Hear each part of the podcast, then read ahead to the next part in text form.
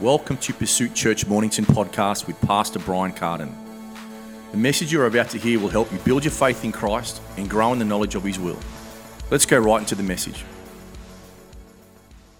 Nehemiah 2:18 it says this, "And I told them of the hand of my God that had been upon me for good, and also of the words that the king had spoken to me. And they said, "Let us rise up and build." I want you to say that. Let us rise up. Come on, say, "Let us rise up, and build." So they strengthened their hands for the good work. Heavenly Father, we thank you for your word this morning. I think that it's living, it's active, sharper than any two edged sword, dividing between the spirit and the soul, between bone and marrow. I think it's a discerner of the intention of our heart. I thank you today, Lord, that we, as humble servants that are here gathered together, assembled together, I think you some, Father, today may be in a place where they're lacking in faith. I think you others may be in a place where they're supercharged in faith. Lord, I thank you that today, that one another, we can encourage, we can build upon what's in us, but also we can grow, Father God, out of things that we need to grow out of. I thank you today that we as a church will rise up. We are rising up as a body of believers in the Mornington Peninsula. We are rising up collectively. We are rising up individually for our home, for our family. Lord, I thank you, and we will build. We will build, Father. We won't just rise up and do nothing, but God, we will rise up and build. So I thank you for a body today that is in this region that is saying it is our turn to rise up and build. We see the destruction, we see the rubble, we see the ruins, but we don't just see it and just sit and do nothing. But God, we see it through the eyes of faith and say, we can do something about it through Christ Jesus, because all things are possible to those who believe. We love you in the name of Jesus. Amen. Praise God. You can be seated. The central idea today is it's time to rise up and build. I've been holding on to this message for a while. So if I sound preachy, I'm sorry. But I'm just, I'm ready to explode with just the amount of stuff God's put in my heart for this. Because there's so much in this for us today, prophetically speaking. I can see a church today. When I look out today, I see a church that is ready to do God's will, that is ready to build what He has called us to build. I don't see a weak church when I look out at you. I don't see a church that is barely making it. I see a church that is saying, God, if you call me to build it, I'll build it. God, if you call me to it, I'll do it. Come on, that's what I see today. I see a church through the eyes of faith. And we must do the same. We must look at our own personal life and say, you know what? I don't see it for what it is, but for what God says it can be. I don't see it for what it is, but what He says it can be, because ultimately His word trumps everything that I feel, everything that I see in the natural. Come on, do you have the eyes of faith today? Now we know that faith comes by the word of God. Faith comes by a word. By hearing that word, though, you got to hear it. And as you hear it, you got to let it get deep within you to produce faith. Because a lot of times God's word speaks to us, but we're not hearing it. You can read and read and still feel the same way. But we must get to that place where as you read, you see it in faith that it is applying to your life, that it is working for your life. Because when I say it's time to rise up and build, only people of faith will actually hear that and then do it.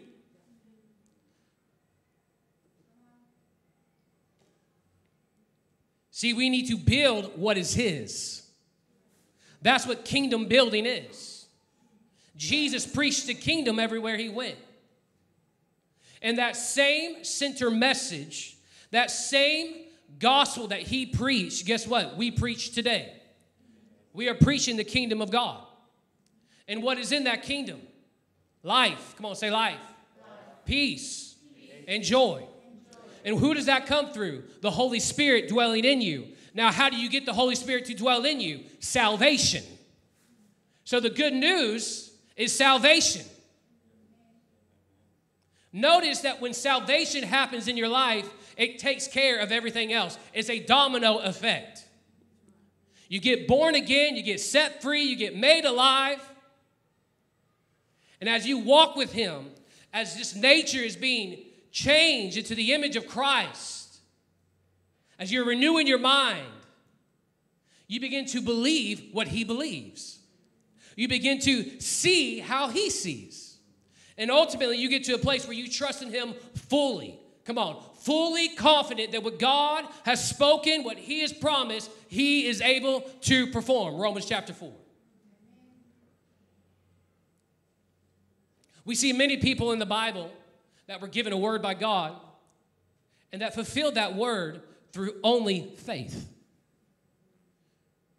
Anytime God gave a word, it was always met with faith. When it wasn't met with faith, God's word went to someone else. When it wasn't met with obedience, God's word went to someone else. Think of King Saul. He lost everything that was given to him because of his disobedience. And because of his disobedience, God gave it to someone else named David.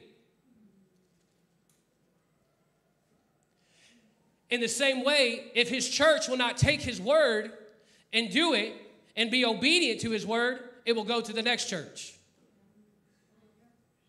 Now, let me help you because I already know, and I feel it in my heart. We have two different types of churches you have the universal church and you have a local church.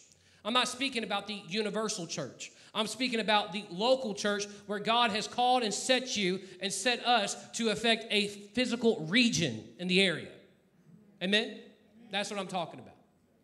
Because there are local churches all around the world that God has put and set for changing that place.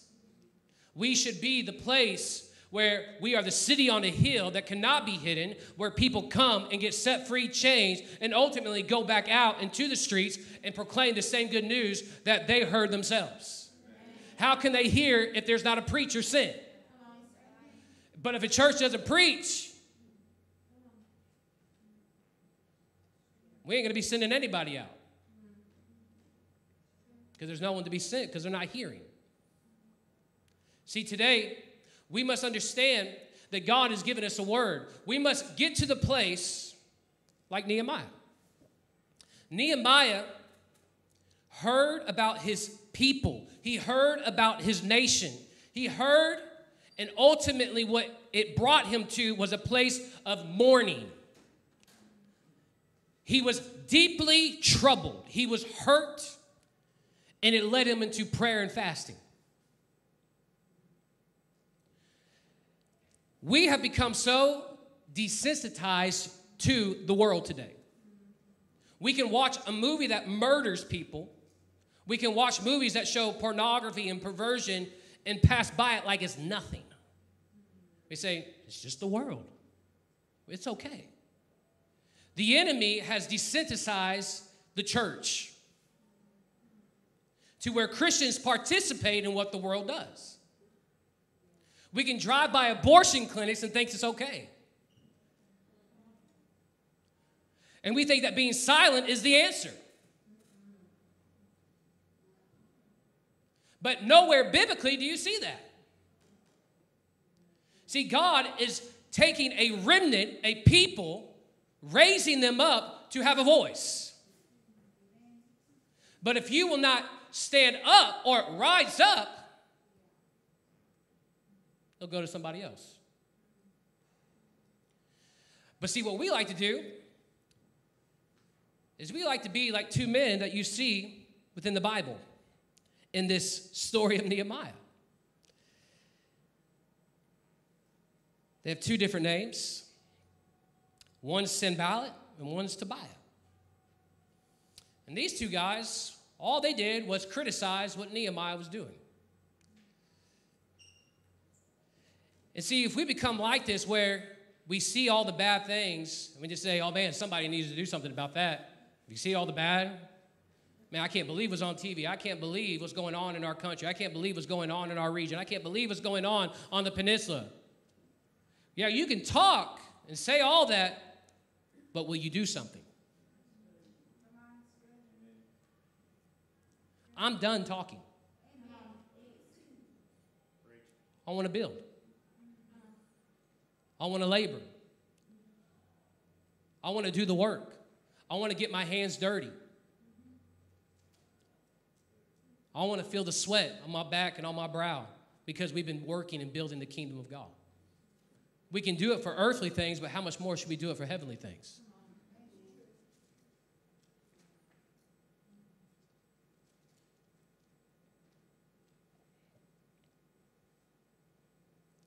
See, vision is what we're talking about. And with the vision, we must take hold of the vision, run with it.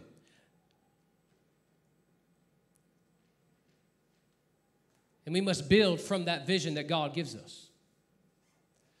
Again, it starts with pursuing God. This isn't a man made vision. This isn't Jacob's thoughts and ideas from a journal written into a format and say, all right, let's go do it. No, this is a vision prophetically given to us by God to go and do the work, to go and build, to go and establish His church on this region. We are establishing His church. See, vision is founded in faith. This is where we trust in God and He gives us His plan and also the tools to do His will. How many know that God will give you the resources and the provision and the tools to do what He's called you to do. How do you know God's in it? There's provision. That simple. There's no provision, God's not in it. Now, there may be some, a season where you have to stand and lay hold of the Word of God and hold fast to that Word and learn how to go through the process of time and seasons. Come on. Because sometimes we're not willing to go long enough in a season of drought. Sometimes we're not able to go through a season of suffering. Some people call it a wilderness season.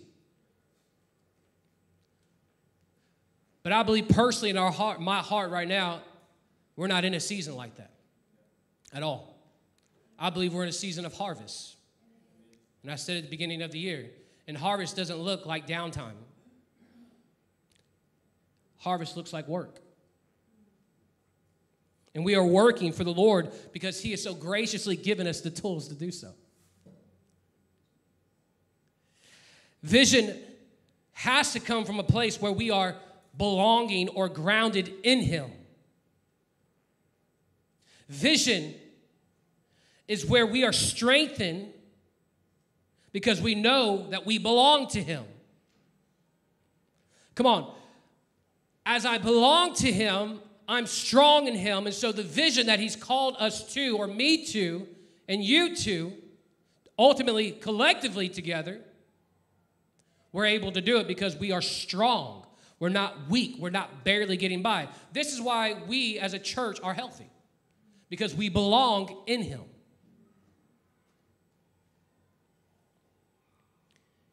And today, vision is going to take you building what is His and seeing how He sees, and ultimately having eyes of faith. See, because Nehemiah was a man of vision, when he saw the piles of crumbled stones and he saw the walls, it would have looked terrible. Because you got to think about it. They built the temple they built the foundation, then they came back and built the temple, and then 60 years later is when they went out to build the walls. No one in their right mind built the walls. It was a hard task. I guarantee you that when the people of Jerusalem would look at that, they would say, How is this going to be done? Look at this. But see, Nehemiah was different because the hand of God was on him, meaning he was anointed to do so. See, sometimes we don't do things, or let me say it this way sometimes we are not able to fulfill things because there's not an anointing to do it. We want to do somebody else's thing, what God's called them to do, when we're not staying focused on what we need to do. What if God didn't anoint you to do that thing that you're trying to do?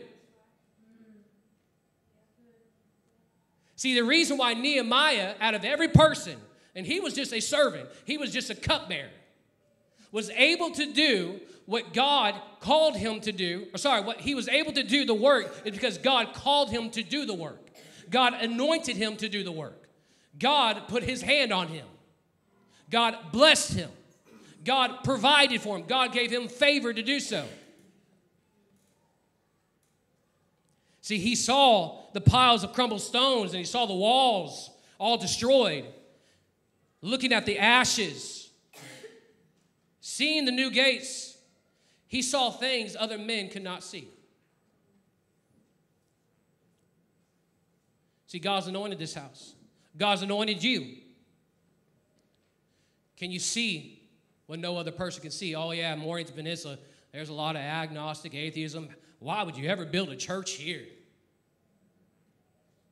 Go to the city. It's going to be a lot easier. God's not here on the peninsula. What do you see today? Some people just say some of the craziest things. But they say it because of a lack of knowledge and a lack of understanding. If that's the case, then how much more does this region need God?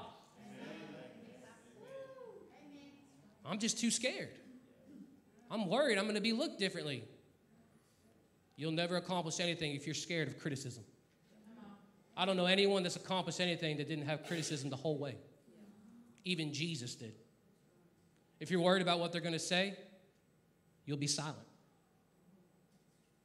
But if you don't care what the masses say, and you just run it with God in obedience and faithfulness, in love, in humility, in honor, you don't have to worry about what people say. Sometimes you probably need to cut away from social media just to break away from that whole idea of being liked and loved and just get to the place with the Father.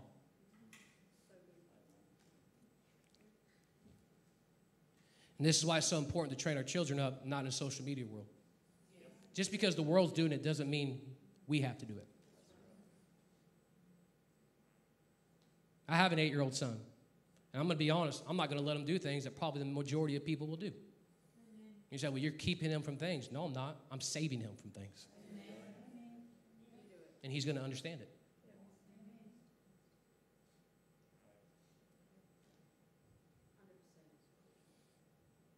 See, God always uses people who can see beyond what seems to be. I guarantee you, if Nehemiah would have said, well, his brother brought the word to him and said, I don't know how we're going to do it. I mean, who am I? I'm just a cupbearer. I'm under the authority of the king. Man, if the king, have you ever thought about, if, come on, how many have read this a little bit and gave some thought to it? When you read Nehemiah 2, his body language is what signaled the king to ask him the question, what's wrong?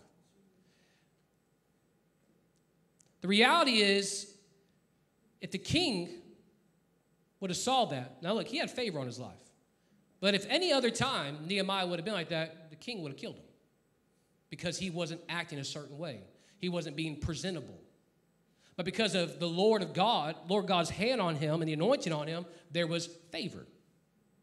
But any other time, he would have been killed. Because when you serve under the king, you come perfect, ready to serve, no issue. You don't get an opportunity to have any complaint. You're serving. But because of the favor of God upon his life and the anointing and the hand of God on him, because we even see Nehemiah out of his own mouth, in a second, he says, The hand of God is upon me. The king cared for what he cared for. Even so much to where he provided everything that he needed. The same king that said, Stop the building, stop, says, You can go do it though. You hear what I'm saying? When people are denied, don't allow and assume that you're going to be denied. When people don't get their way, don't assume that you're not going to get it. When people don't get the job, when people don't get the business deals, when people don't get anything, let me help you because you are God's chosen people. The Bible says that the wealth of the wicked are laid up or stored up for the righteous. We cannot gauge our own life by the world. You gauge it by the Word of God. You gauge it by the anointing of God upon your life. How many believe that you're anointed by God? The Bible even says that the anointed lives in you, the anointing, and it will teach you and train you in how to live. Come on, there's an anointing of God upon this house. One of the things that we see that a church, a body, has an anointing on them to do what God's called them to do. And God will give it to us prophetically. And He has given us a prophetic word of harvest. It's for His church, Pursuit, Pursuit Church, the people of this church, to go out and to reap up of the harvest. See, God uses people to see beyond what's, what it may be, and he grasps the vision of a greater reality, meaning Nehemiah grasped a vision of a greater reality. There is a greater reality today within your life. How do you see your life today? You may look at your marriage and say, man, it's crumbled. You may look at relationship and say, my God. You may look at your job. You may look at your own life, your own struggles, your own addiction, and say, you know what? I don't know how I'm going to do this. Or you can be like Nehemiah, look beyond what it seems to be, and grasp the vision of a greater reality. And what is that greater reality? It's faith. Faith in His Word. That is the essence of faith. Where it's not wishful thinking, maybe He'll do it. No, it's saying, this is a reality for my life. Faith in His Word. It's a greater reality than what I'm living today. Whether you're sick in your body, whether you have need today, there is a greater reality. See, God can get any answer to you through faith. But if you don't have faith in Him, it's going to be hard to receive of the promise. See, this is why, me personally, I'm not afraid to step out in faith because I know success or failure in my life does not depend on my own skill or even my own external circumstances. It depends only on my faithfulness to Him, my committedness to Him, my consistency in Him. See, God will give you the gifts necessary to do whatever He calls you to do. And He will not be hindered in his work by anything. You hear me today? He won't be hindered by anything, anyone. God had a plan for the people of Jerusalem, for that nation. Now, it didn't look like that because they're in the city of Susa and other places all around under pagan gods, evil, that were trying to keep them at bay. But because of God's word, because of God's purpose, even Satan couldn't stop it. See, the Satan thinks that he's winning right now. In all reality, we know what happens. His time will be up. But even in this life on earth today, you can live like his time's already up in your own personal life. You don't have to give him any room anymore. Why go on living as a Christian and being dominated by the enemy? You don't have to be. You don't have to be. Greater is he that is in you than he that's in the world. No weapon formed against you shall prosper. There's a couple of scriptures for you. Nehemiah 2, 5 through 12. I'm going to read this real quick. Verse 5. And I said to the king, If it pleases the king, and if your servant has found favor in your sight, that you send me to Judah, to the city of my father's graves, that I may rebuild it. Verse 6 And the king said to me, the queen sitting beside me, it's uh, Nehemiah chapter 2, it's Old Testament. I'll let him get there for a second. Verse, let's do 6. And I'm reading now the ESV. Switch it up on you guys a little bit. And it's, it's up there. Yeah. Thanks, man. So it pleased the king to send me when I had given him a time. Verse 7. And I said to the king, If it pleases the king, let letters be given me to the governors of the province beyond the river, that they may let me pass through until I come to Judah. Verse 8 And a letter to Asaph, Asaph, the keeper of the king's forest, that he may give me timber to make beams for the gates of the fortress of the temple, and for the wall of the city, and for the house that I shall occupy. Say, occupy. Man, I can just preach a message right there. We are occupying this region. We're no longer just going to let it be deserted and act like no one's here. I've had people ask me, "Is there's a church over there?"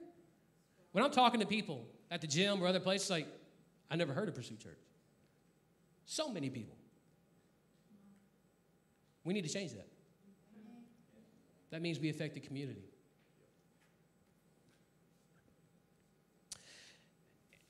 And the king granted me what I asked. Why? Right here. For the good hand of my God was upon me. Oh, if you would only believe today, if you'd only just stand in his word, if you would only trust in what he says. How many know that the good hand of God is upon you? You say, How do I know that? I don't feel that. But you're right, you'll never have it if you don't if you try to go by feeling. How do I know that? Have you seen my life? Do you know what I'm experiencing? Do you know what I've gone through? Oh man, if I could only tell you, we've all gone through things. Again, the hand of God is upon you. Actually, He is in you. We know that through the New Testament, because of the new covenant we have through Christ Jesus, that we have been given a far better covenant with better and greater promises. Amen? The Spirit of God in the Old Testament was only on a few. Today, He's in every single one of us. Meaning the presence of God, the very authority, the very uh, power of God is in you today.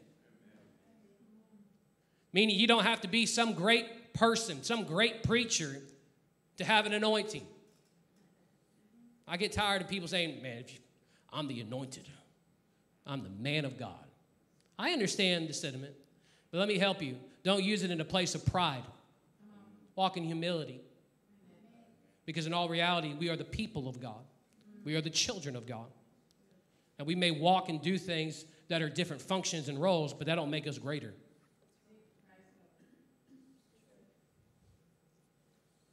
Verse 9 says, Then I came to the governors of the province beyond the river and gave them the king's letter.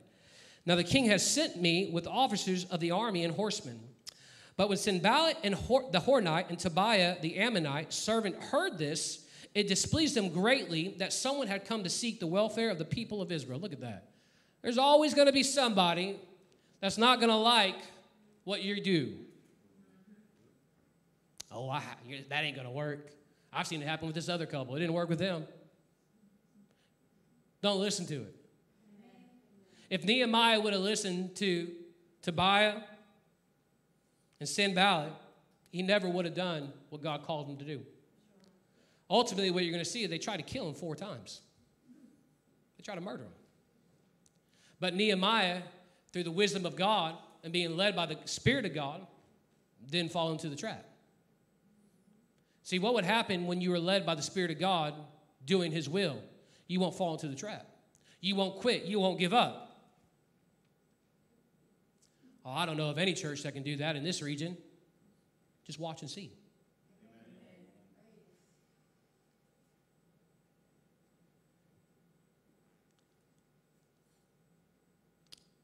Verse 11. So I went to Jerusalem and was there three days. Verse 12. Then I arose in the night Man, I love this part of this passage. I had a few men with me, and I told no one what my God had put into my heart to do for Jerusalem. If we would just hear this for our own personal life, there are some things that God has given you and put in you that no one needs to know. I know too many people that tell people what God has given them, and what ends up happening, those people that they tell, end up speaking into them negatively. And then they begin to believe it because they love them and care for those people. And it allows them, or it takes them from a place of being distracted and ultimately saying, maybe it wasn't God. Maybe I shouldn't do it. Now, the Bible says in Proverbs to get wise counsel. But some of the counsel you're getting is not wise.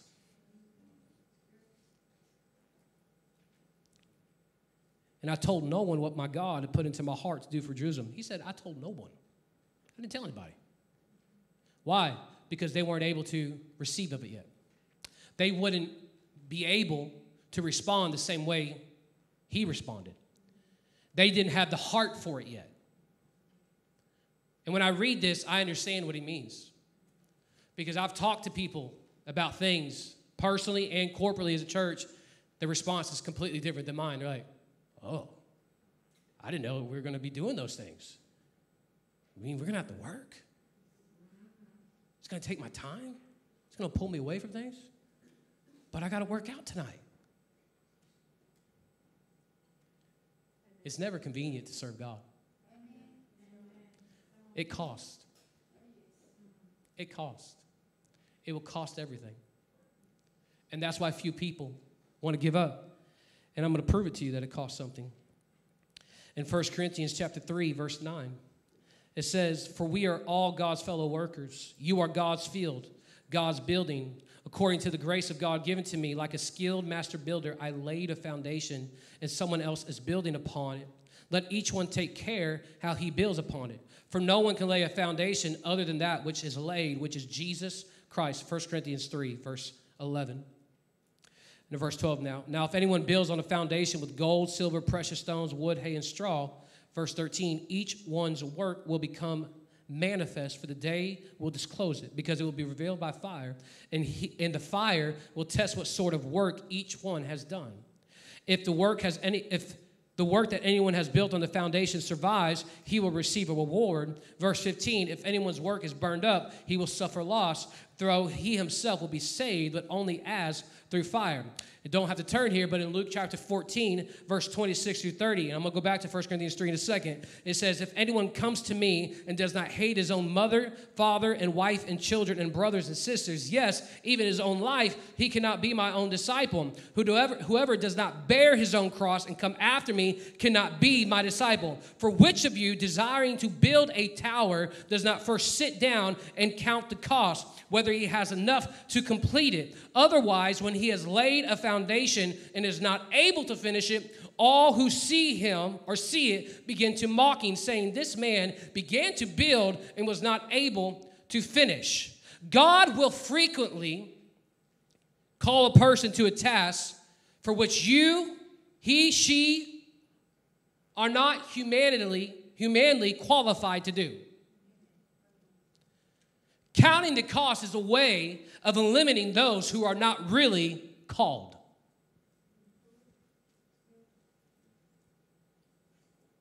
Just read a series of scriptures about building. And Jesus, in his own words, said, Who builds a tower but does not count the cost? Nehemiah counted the cost. Notice what Paul says in 1 Corinthians 3. He said, We are God's fellow workers. Say, fellow workers. Meaning we work together with God. All of us. You are God's field, God's building. Talking about your life. He's talking about your life. Come on, how many know that you are God's field? You are God's building. According to the grace of God given to me, he's talking about himself, Paul. Like a skilled master builder, I laid a foundation, and someone else is building upon it. Let each one take care how he builds upon it. Now, think of this Paul said, I laid a foundation of you, in you. I've given you the word, I've raised you, I've trained you, I've equipped you. Now someone's going to begin to build on that. And now, determining who builds on that and who you allow to build upon your life is going to be a deciding factor of if you will be able to stand against the pressures of life. He talks about how there's buildings built on gold, silver, precious stones, and then another wood, hay, and straw. When fire comes, well, we know that fire is going to destroy wood, hay, and straw. But when fire comes, it's going to refine gold, silver, and precious stones. Meaning, today, there's been a foundation laid in your life of who Jesus Christ is, of who you are in Christ, of Jesus, the Lord, or the head of the church through God, our Lord and Savior. Amen? There is a foundation in you. And He is the base of where you stand and live your life from. But how you build upon that revelation is going to determine when hardships come, when pressures come, how you will face those things. Will you overcome or will they overcome you? Do you know His Word? Are you grounded in Him? Are you seated in Him? And how do you know you are? Because when the fire comes, and there's always a test in the fire, fire will always come. When it comes, are you still left standing? When the hardship comes, are you still standing? See, Nehemiah, he saw the walls just completely destroyed. This city has been destroyed. And the people weren't standing anymore. But with great faith, he said, You know what? We can build it. See, today you may be in a place where your life has been built on wood, hay, and straw, and it hasn't lasted. I want to encourage you get into a place where you are building your house, your life on gold, silver, and precious stones, meaning something that will last. Something that will last. Jesus said in Luke 14, Whoever does not bear his own cross, in verse 27, and come after me cannot be my disciple. For which of you desiring to build a tower does not first sit down and count the cost? Have you counted the cost today? Maybe you have, and you said, That's why I don't want any part of it. And if that's where you are, I'm going to help you and say you need to change your heart. Maybe you've counted the cost and said, you know what? I, I like my life. I don't want to suffer any loss. But what are you holding on to you you think that's going to give you any gain in life? Money? Friendship? Time? Because in all reality, you'll lose time when you just waste it. Time is always moving. And how you use your time, wasted or effectively, because you can waste time, amen? I mean, we live in a, a beautiful part of the world where we have luxuries. Man, we, we can sit back and binge watch a Netflix show for nine hours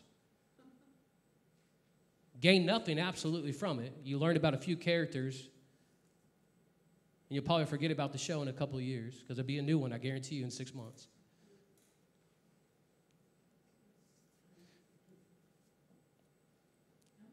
Stepping on some toes, I know. My toes are being stepped on too.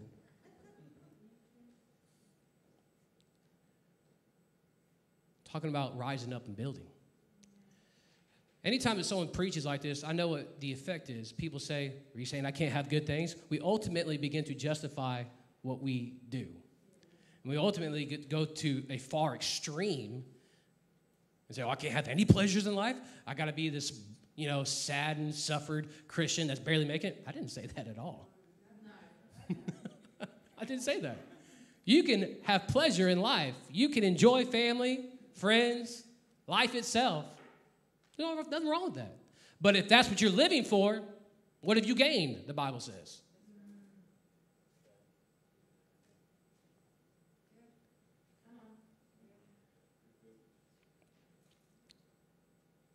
Look at this. He says, I told no one what God put in my heart. Nehemiah 2. There was no animal with me but the one to which I rode. I went out by night by the valley gate to Dragon Spring into the dung gate. And I inspected the walls of Jerusalem that were broken down and its gates that had been destroyed by fire. Notice, he's looking at it. One of the things about ministry, if you feel called to ministry, I want to help you real quick. Just a real little segue into this. There's two different types of ministry that is needed spiritual ministry and practical ministry. You need both. And what is the difference between the two? I'm going to tell you real quick. I just feel this in my heart to say this. I wasn't going to. Let me just go to another note real quick. Because spiritually speaking, I think a lot of people, especially within our church, we're spiritual people.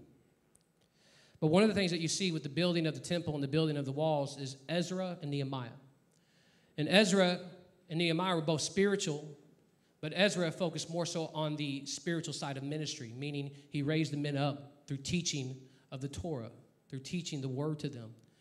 Nehemiah's focus was practical ministry, building the walls, getting permits, getting the uh, resources. He was focusing on practical. And in order for a church to fulfill what God's called us to do, it must be both practical and yet spiritual as well.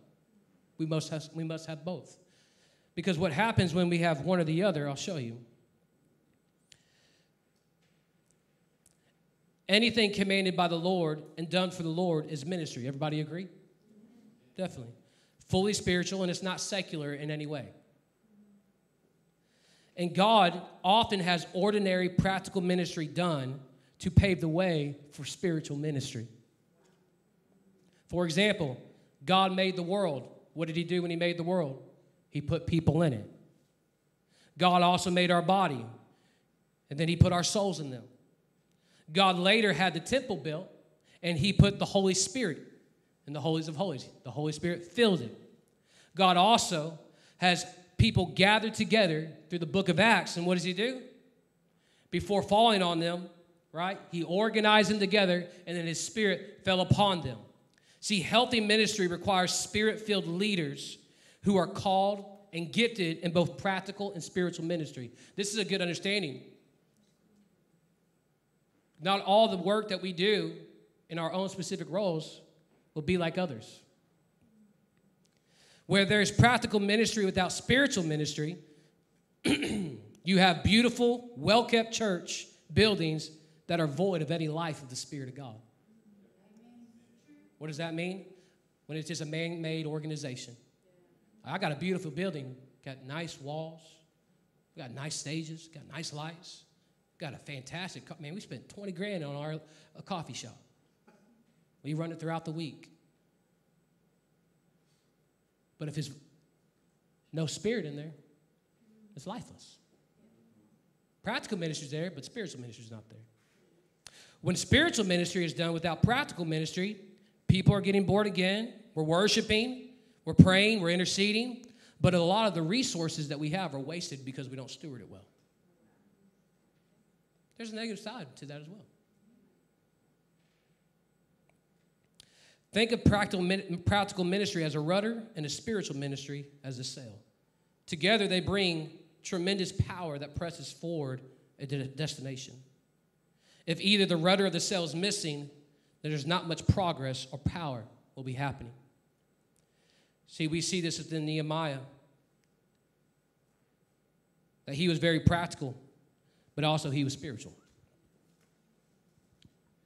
We must understand as a body that we must be both.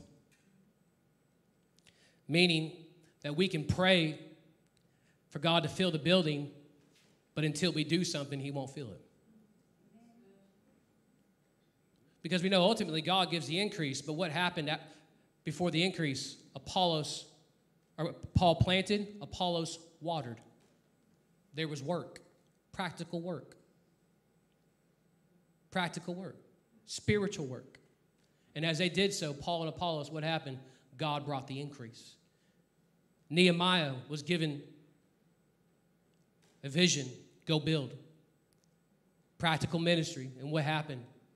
God got involved in it. He trusted in God. He prayed, spiritual ministry, come on. And because of that, he was able to do and fulfill what God called him to do. I'm almost done.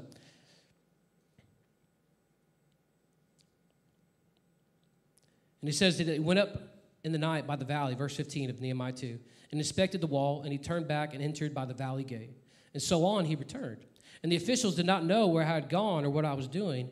and I had not yet told the Jews, the priests, the nobles, the officials, and the rest who were there to do the work.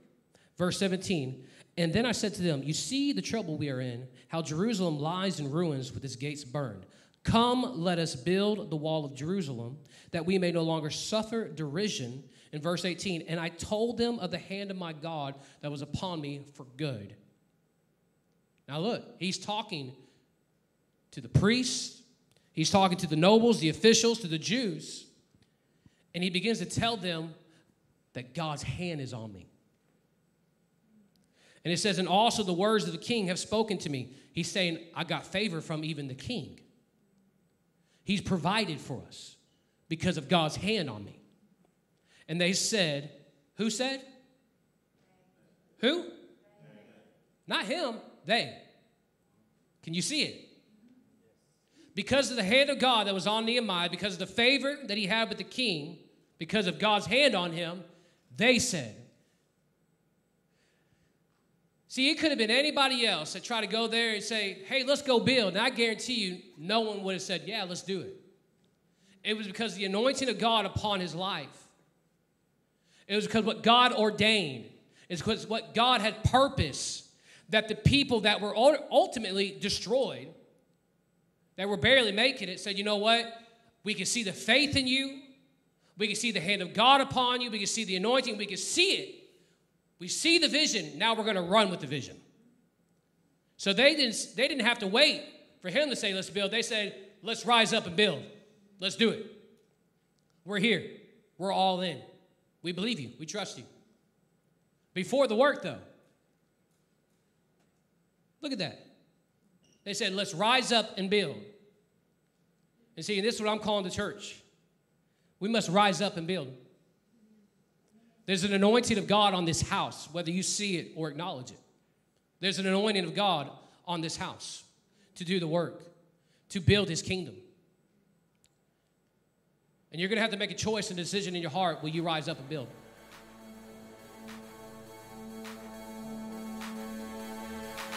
Thank you for listening to today. If you are wanting more of these timely messages and teachings, Go to our website at Pursuit Church Mornington to find all the other ways you can access Pursuit Church ministry and messages.